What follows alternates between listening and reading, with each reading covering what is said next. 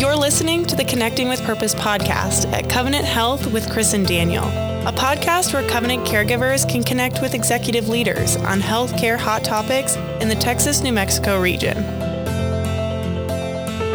All right, welcome back for another Connecting with Purpose podcast. This is Chris Lancaster. I've got Daniel in here, uh, and we're we're excited to do uh, what is a several part series now on workplace violence. Uh, we, this is something that you guys have requested for us to bring, so we hope you're enjoying this series.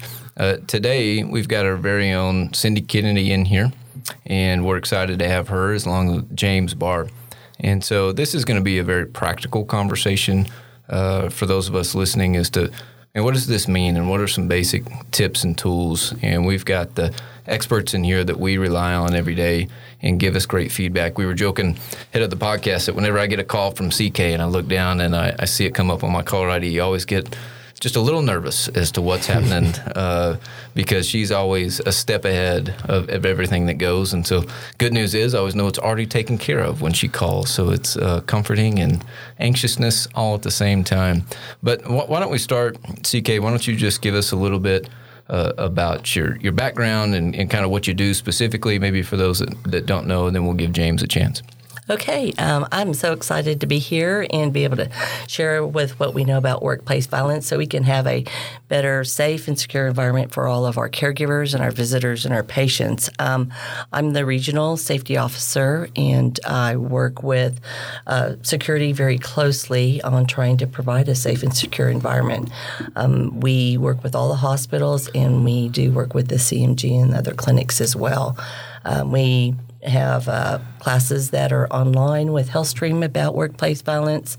Um, and we do some other courses. I teach an active shooter class. It's a two hour class that has uh, been very helpful in very specific situations where there was a potential threat. So, always making a difference. Um, and it's always a pleasure to work with everyone. How long have you been with Covenant? Mm, probably two years, right? yeah, yeah. yeah. uh, it's been a long time. I can't even count the years anymore. Um, I think I've been here since 95 this time, 1995. Very cool. How about you, James? So, um, my background is I started off in the Navy, uh, did that until I got injured. Then I got out, uh, became a bodyguard for a while, and then became a federal police officer. Um, worked my way up through that and retired as a deputy chief of police, and then came to Covenant about three years ago. Um, it's been great ever since then. Been helping out in security. Me and Jody Warren kind of handle everything for the region. So we help with any security needs for all the different uh, locations that we have. I also, as far as workplace violence stuff has been going, have been uh, helping teach a class on de escalation, also on some very basic self defense stuff. Uh, it kind of goes up to the point that it's great that we have the active shooter classes because that's the worst case possible scenario. And then what I teach is what leads up to that point. So everything that trying to talk them down, and then what happens if we can't talk them down? They're physically trying to assault you, and some very very basic stuff because I know we're talking about some people who have never once been in a fight in their life, and so trying to teach them the basics of maybe trying to avoid that and then maybe how to scare off their attacker and things like that and if they had to go hands on how to very basically uh, provide for themselves and get out of the situation. Wow, uh, we are. Uh, I'm excited just to talk about this stuff because I might. Um, I, I, feel it's often I'll I'll sit in uh, front of a group of people and they're like, "Hey, what are you going to do about this?" And it, I, I said, you know, right before we walked in the studio, I said workplace violence is all something we want to control in a sense. I don't think I said that exactly, but we can't control it. It's it's like what others are going to do you don't get to control. You only get to control yourself and how prepared you are for that moment and how cool you are in the moment. We're we're blessed to have both of you. But let me let me throw a question out there. If there is, um, I've interviewed a couple of caregivers, and one of them talked about not knowing they were in a situation where until it was kind of too late. Um, a guy dressed up a little strange, asked for help. A kind, sweet, caring, pretty savvy nurse goes, "Oh, let me let me walk this way," and then a few subtle indicators kind of pop up and she goes, "Oh man, I'm in I'm in trouble here." Right? She had that I would say spidey sense, you know, kind of the hairs on the back of your neck stand up. They say your name in a certain way and that that way that they said it just indicates like uh this is not the way I I didn't think I was just walking this person down the hall, you know, for this. I thought was something else. But there's got to be a step one to okay, I want to learn how to protect myself and others in a safe and smart way. What's the what's the first thing that you do? So this is James, and so what I teach people in the class is is the very first thing is, and, and what you're saying is completely correct because it is not inherent in most people to think this way, uh, the way that Cindi does or I do or things like that, because we're always looking for danger, we're always looking for trouble. It's just kind of bred inside of us, and that's why we're in the positions we're in. But I don't expect doctors and nurses; they're looking for caregiving. They're not looking for what's the danger of this person. But it's good that once you do start noticing those things, that the very first thing is to put yourself in a position of advantage. So if you're walking with the person, okay, where's the next closest person that I can get to and get for help? Is there a way out of this situation, especially if you're inside one of the rooms or something like that? Can I get to the door for any reason, whether it be making up a lie and saying, oh, you know what, the doctor just called me and I need to go check on your test results or whatever it is, some way to get out of there. Because I always tell people the best place to be in any of these type of things or somebody wanting to fight you is not there. It's just like a fire. If you can not be there, they can't do any harm to you. So trying to get out is first and foremost. That's good. I, I, one of the other caregivers talked about, um, and, and, it's it's really um, impressive. This responsibility to protect, right? Uh, there there are some, and uh, CK, I think you told told me this. Um, Cindi, I, am sorry for calling you CK here. CK is fine. It is CK. Um, but you you told me, hey, if there's an active shooter, like one or two percent of the population aren't even going to like do something heroic. Most mm-hmm. of them, most of us, you know, it's fight or flight. Most of us are flight. Correct. Right? And it sounds like step number one is to like listen to that flight uh, impulse in your brain. That's the, the safest way to approach some of these things. But when you are in the fight, um, I guess when you're backed into the fight corner, what are some uh, work work through that with me a little bit? What what is that? Okay, um, so yeah, basically, what we want to do first is try to talk them out. Uh, I tell people, I'm old, I'm broken, I don't want to fight anymore. you know, um, although I can, and if pushed to that position, yes, there's things that we can do, but we want to try to de escalate. That should be first foremost. And because a lot of times, we can stop it before it gets to that point of actually having somebody wanting to put hands on you or things like that. Uh, so we do what we call active listening skills, and that's what I teach in the classes. And so active listening skills is building rapport with somebody by listening to what it is that they're going through in their experience and their crisis at that moment. Everybody who's gotten to that point, something has led them to that crisis, to that breaking point. And so we try to listen to that story and try to build rapport with them. And if we can get them to maybe understand a little bit that you know the things that they're doing are not rational you know because emotion and rational are two different tables. And so if they're emotional and they're in crisis if we can bring some of that rationality back in there then we can start doing things what they call influencing change. And so influencing change is something simple whatever the simple task that we wanted them to do whether it be to just get them through the process of triage or whether it be to get them down the hallway or whatever it is. And if we can do that by having them calmly do it. Now like you said if you're backed into a corner one of the best things that you can do if you can't get out is to try to make them believe that you know things that they don't want to mess with. So we teach people basic fighting stance and how to present at least, you know, kind of fake it till you make it, mm-hmm. um, and put yourself into a position, get into a basic fighting stance, and then be loud, be aggressive with them, yelling, "Hey, I don't want to fight you, back off," you know, things like that. And if you can do that, sometimes you know you can intimidate them out of the fight. Uh, at the very least, somebody else down the hallway hopefully is going to hear you and start calling for help. And so, so uh, there's there's got to be a time in your career uh, where you witness someone de-escalate a situation really well, or you de-escalated a situation really well. Is is that a story maybe you could share with us, just so we can kind of understand the practicality of what you're you're talking about? Sure. So uh, one of the things that I mentioned was is so I've run a crisis negotiation team in Los Angeles for many years, um, and so I've been out on suicide calls, hostage barricades, things like that. So I've seen people run the gamut of being able to say the right thing and sometimes inadvertently saying the wrong thing. Um, so I actually spent um, eight hours one time on top of a 300 foot bridge trying to talk a guy down that wanted to jump off.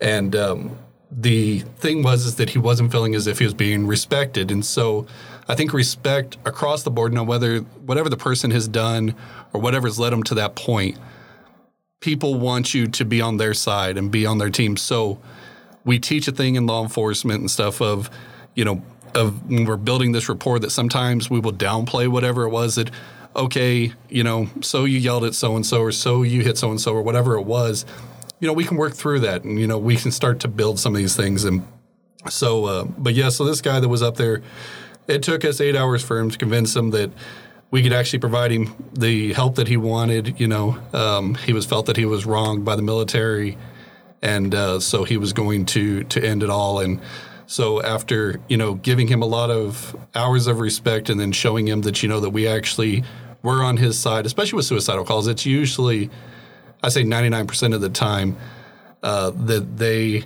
have felt as if they're wronged by something and, and that they felt that the pain is is reached a point where you know physically they just don't want to deal with it anymore and so um, so these negotiations can go on for a while of it takes a lot to try to build that person's trust and to build a rapport with them. And so you can take that for eight hours, or you could take that for the short distances that we've had to deal with in the hospital and things like that. So um, we've had them where, and actually not too long ago, there was a guy off of the one of the garages that was going to jump, and luckily, you know, with mm-hmm. Lubbock PD's help and stuff, where they were able to get him down peacefully and and uh, things like that. And so yeah, I've, I've seen it all, unfortunately.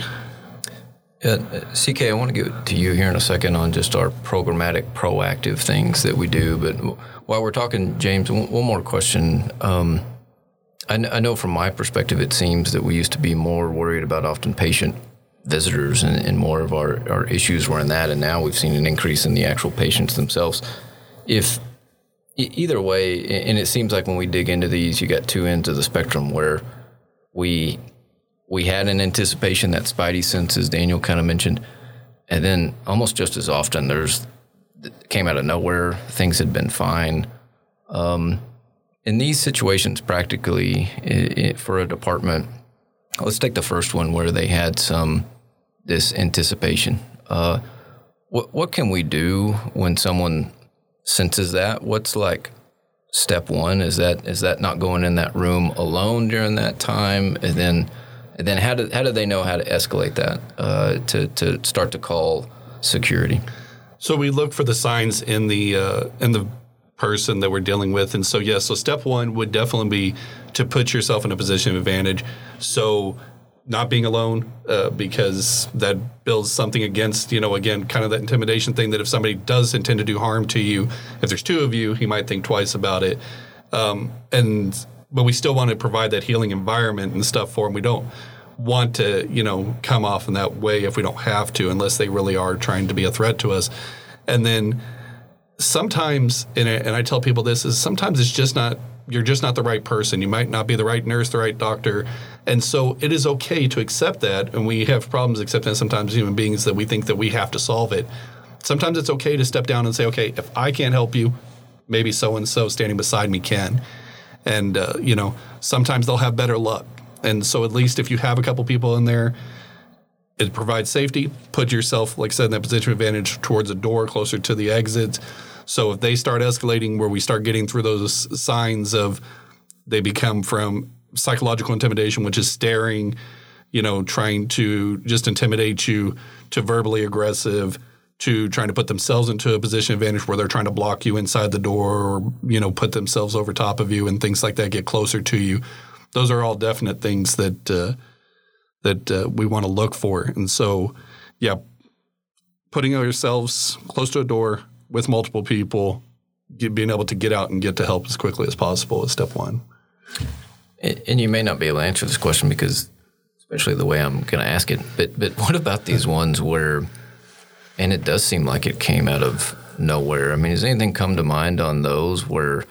I mean, that, that's where you almost don't have a choice but to find yourself in that situation because that's what people just don't realize. But what when we go back and review those, does anything come to mind as things that you've seen that we should have picked up on, or I think that every one of them, there's been some sort of signs. Um, now, whether they've been small signs that, you know, it really was hard for us to. I'll give you a perfect example of one that happened back when we had the plaza and we had mental health up on the second floor. Uh, one of my officers was dealing with a female who he was trying to get back into a room and was attacked from behind. That's definitely a surprise situation. The signs were still there. Other staff noticed it, and I would hope that other staff would intervene and at least say, hey, watch out, this guy's coming up behind you or something like that. Uh, but the signs were still there. He was just so focused on somebody else that he didn't see before this guy jumped on top of him and started choking him.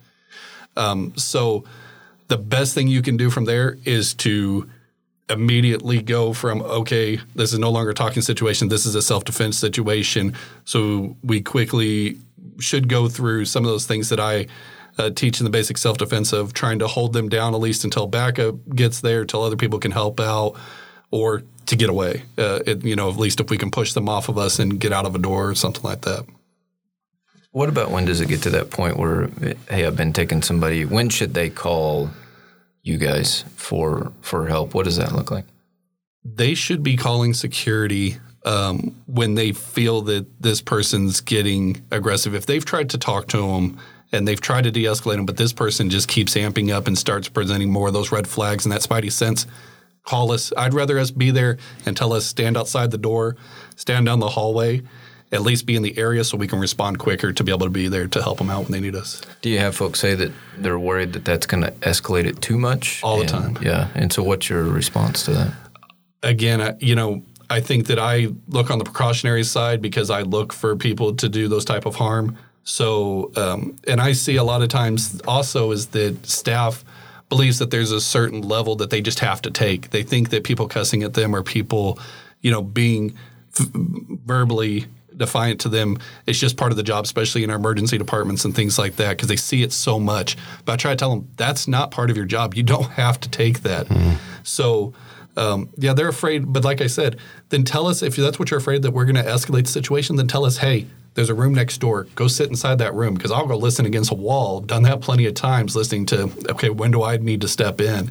And uh, or just go stand down the hallway at least so when they yell help we're there rather than having to come from a different building. You know, we've we've talked about um, this concept before, especially with nurses and doctors, and so I, I'm I want to say this out loud because I I hope that I'll be heard. Nurses and doctors are such high achievers in nature. They were it was drilled into their head that failure is not acceptable. And so when you have a patient who is sitting in front of you and you are trying to be their nurse and doctor, no matter how terrible that patient is, failing to be a good nurse or doctor is it just hurts. You you don't fail classes, you don't fail tests, you don't fail any of those things. You you succeed. And if you don't succeed, then it's it's almost a personal um, or I, I, this is how it is for me. I can't speak for all nurses and doctors, but but I think most clinicians feel this, and so what I what I hear you saying is instead of looking at this as failure by calling us and saying, "Hey, let us be there for you," look at it as one more way to be successful in in this journey of caring for your patients because we don't want you to feel um, abuse. We don't want you to have to rely on your own skills by yourself. It's this problem, just like other big problems, it's going to be better if we work on it together. Is that fair to say? Exactly. And, uh, you know, it's the unfortunate reality that we live in is that, you know, that's why we have security. It's why we have law enforcement. Um, is because there's those times that we need those, and so it definitely is not a failure to to ask for us to step in. And you know, I think that they should really look at this if you want to look at a healthcare perspective. Is is that early intervention, right? So just like any medication that you give as early intervention for a heart disease or whatever else, it's the exact same thing except for with violence. And so the easier, the quicker that we're able to get the right resources in there, and security or law enforcement being these extra resources that they can call upon, it's no different than them asking for an X-ray to look at a bone or you know or something else. And mm. so we can definitely relate it to all the things that they already currently do. We're just another part of the team. That's awesome. CK, let's let's talk about some of the things that we do proactively to evaluate risk, and, and some of these are required, and then some we do on, on our own to just mitigate risk. But we we do so much, and you and your team does so much to to go out and always looking for things before we even know that they're an issue. I mean, speak to us about some of the work that's done in that regard. One of the things we um, do every quarter is we'll do a violent person drill because we go to that location, we give them a scenario, and we want to watch what they're doing, what they know. Um, and then are they using the tools that we've already provided for them? For example, panic buttons. Many of our areas have a panic button, and um, we may find they don't know where the panic button is. They've got one, but they don't know where it is, or it's not working, or it got removed, or that they have to, you know, hold it down for three seconds. So we really look at the environment that they're working on they're working in. Um, we also look at, you know, do they know some specific things they should do about, um, you know, their distance from the situation, how to keep other people from going in that area, um, how to call um, security if they didn't have a panic button because you don't have a panic button everywhere you go. Um, and then we look at the response of that situation. Uh, were, there, were the right people notified, and, and, and could they get there in time? Um, and then why they were there with the patient or the visitor, whoever it was, what kind of techniques did they use? So we try to use those deal, uh, drills as a real uh, simulation, and we pick up a lot of stories from that. They'll tell us, "Well, we had this other situation a few weeks ago, and how do how should we have handled that?" There's a lot of things that happen that don't get reported, and I think that bringing the awareness has been very helpful with that. So, in addition to the drills, I mean, like mm-hmm. the annual things that we do where you have somebody actually come walk the facility and they're looking for, hey, this is a this is a dark area. You might need to add extra lighting. I mean, some of these great things that we do yeah. kind of proactively. Tell us about some of those things that we do. So we do a physical security risk assessment. We try to use a third party vendor that comes in because they're experts in that field, and they'll look um, at the surrounding area, the parking lots, where the bushes are, what the lighting's like, what are those hiding spots we have to be aware of. They'll look inside the building to look at what environmental controls we have in place. Do we have access control with the card readers so that people can get into cer- certain areas? Um, they'll look at, uh, you know, um, does staff know how to report or seek for help? But it's a very thorough um, assessment that they do. Then on the other years, we'll just do a departmental security risk assessment when we send something out to the managers and directors to let us know what are the things that you're seeing that uh, with safety and security. Um, the, and from that, we can develop a plan on these are some things that we need to do for this year.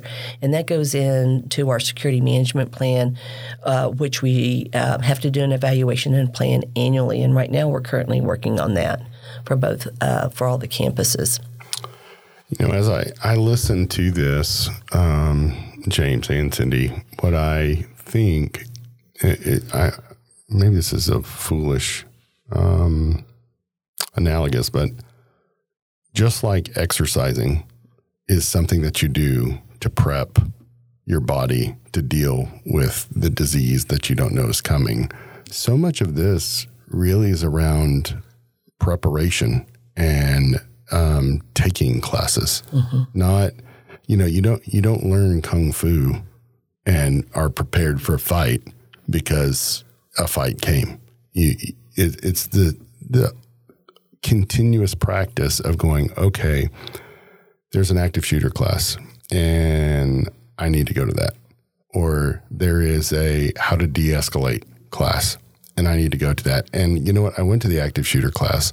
Um, I went to the active shooter class uh, last year or last month or last whatever, but I will learn more because I go again and I will pick up something new. And so what I hear as we're kind of talking through this, you know, a lot of times, you know, even myself, if I had a no workplace violence button, no bullying button, no no intimidation button, no long, I loved how you said like they're using different kind of tactics like a long stare or you know they're you know there's just things that you you said that you're like oh yeah that is the the behavior we witness, but if you're taking these classes and it becomes something not that you got exposed to once, but you become not an expert, but you can actually think in that moment when something is escalated because you're recognizing, okay, it's not the long stare. Like typically, long stare, I'll get all, I'll get all jacked up myself and be like, okay, do I need to fight this guy?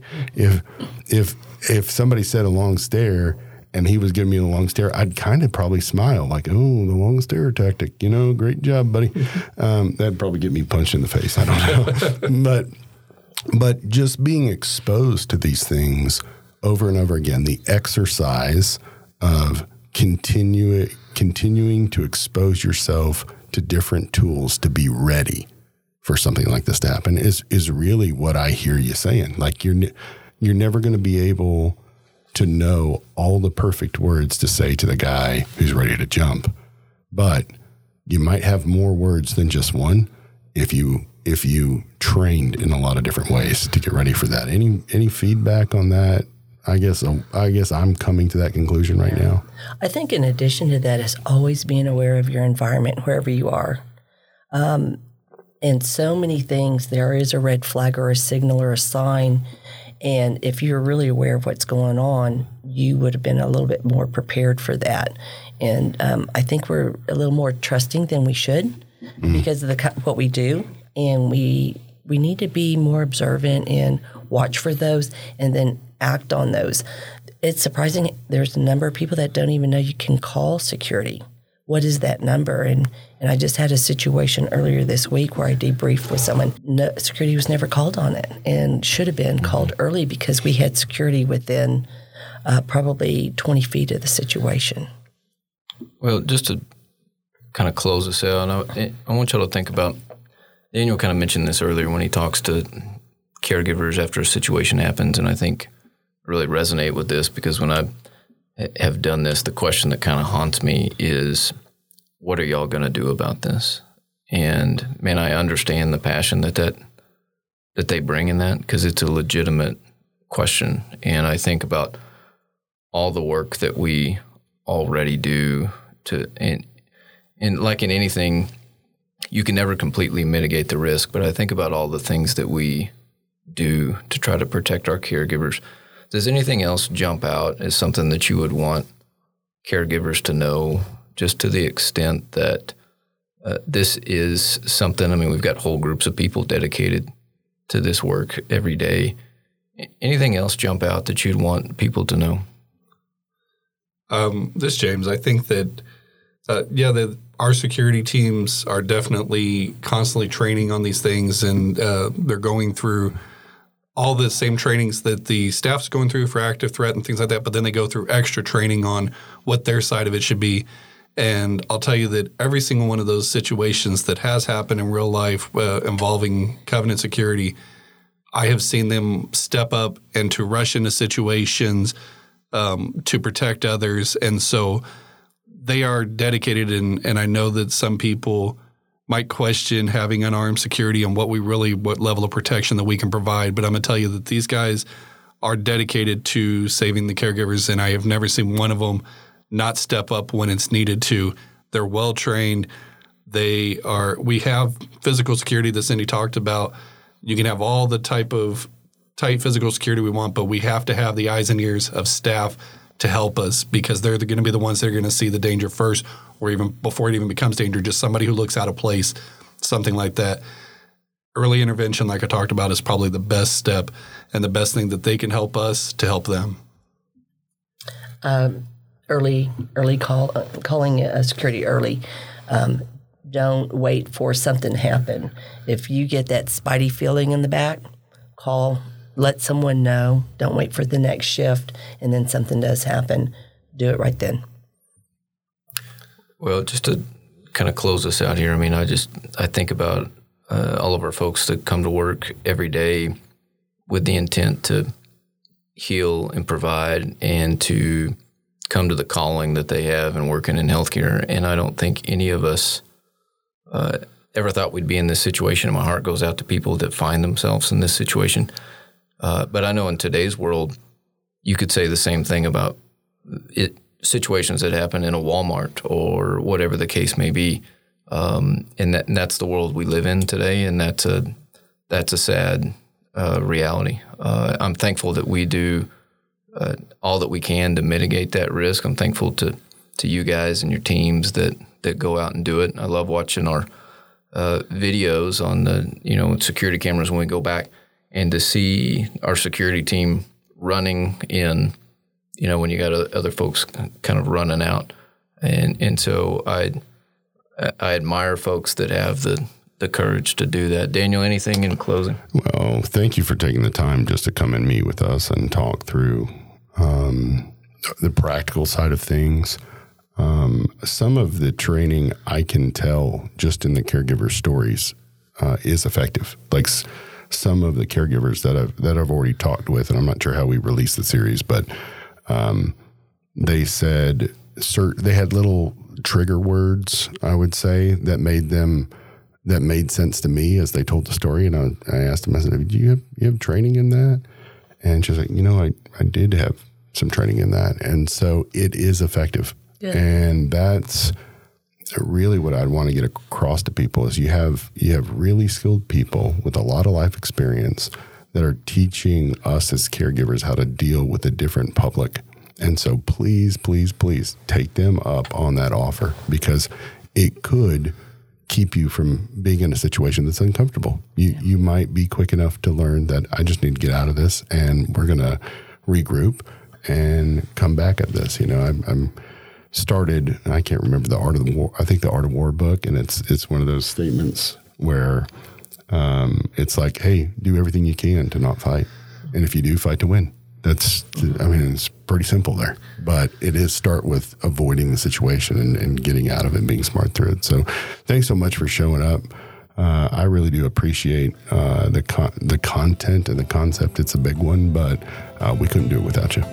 Yeah, thank you guys for listening. This is again part of a multi-series. So uh, today we wanted to focus on some practical applications from these in-house experts, and so make sure you listen in on the other ones as we continue this series on workplace violence.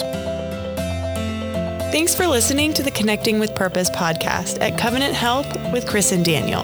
Be sure to catch our next episode and please share this with your fellow caregivers.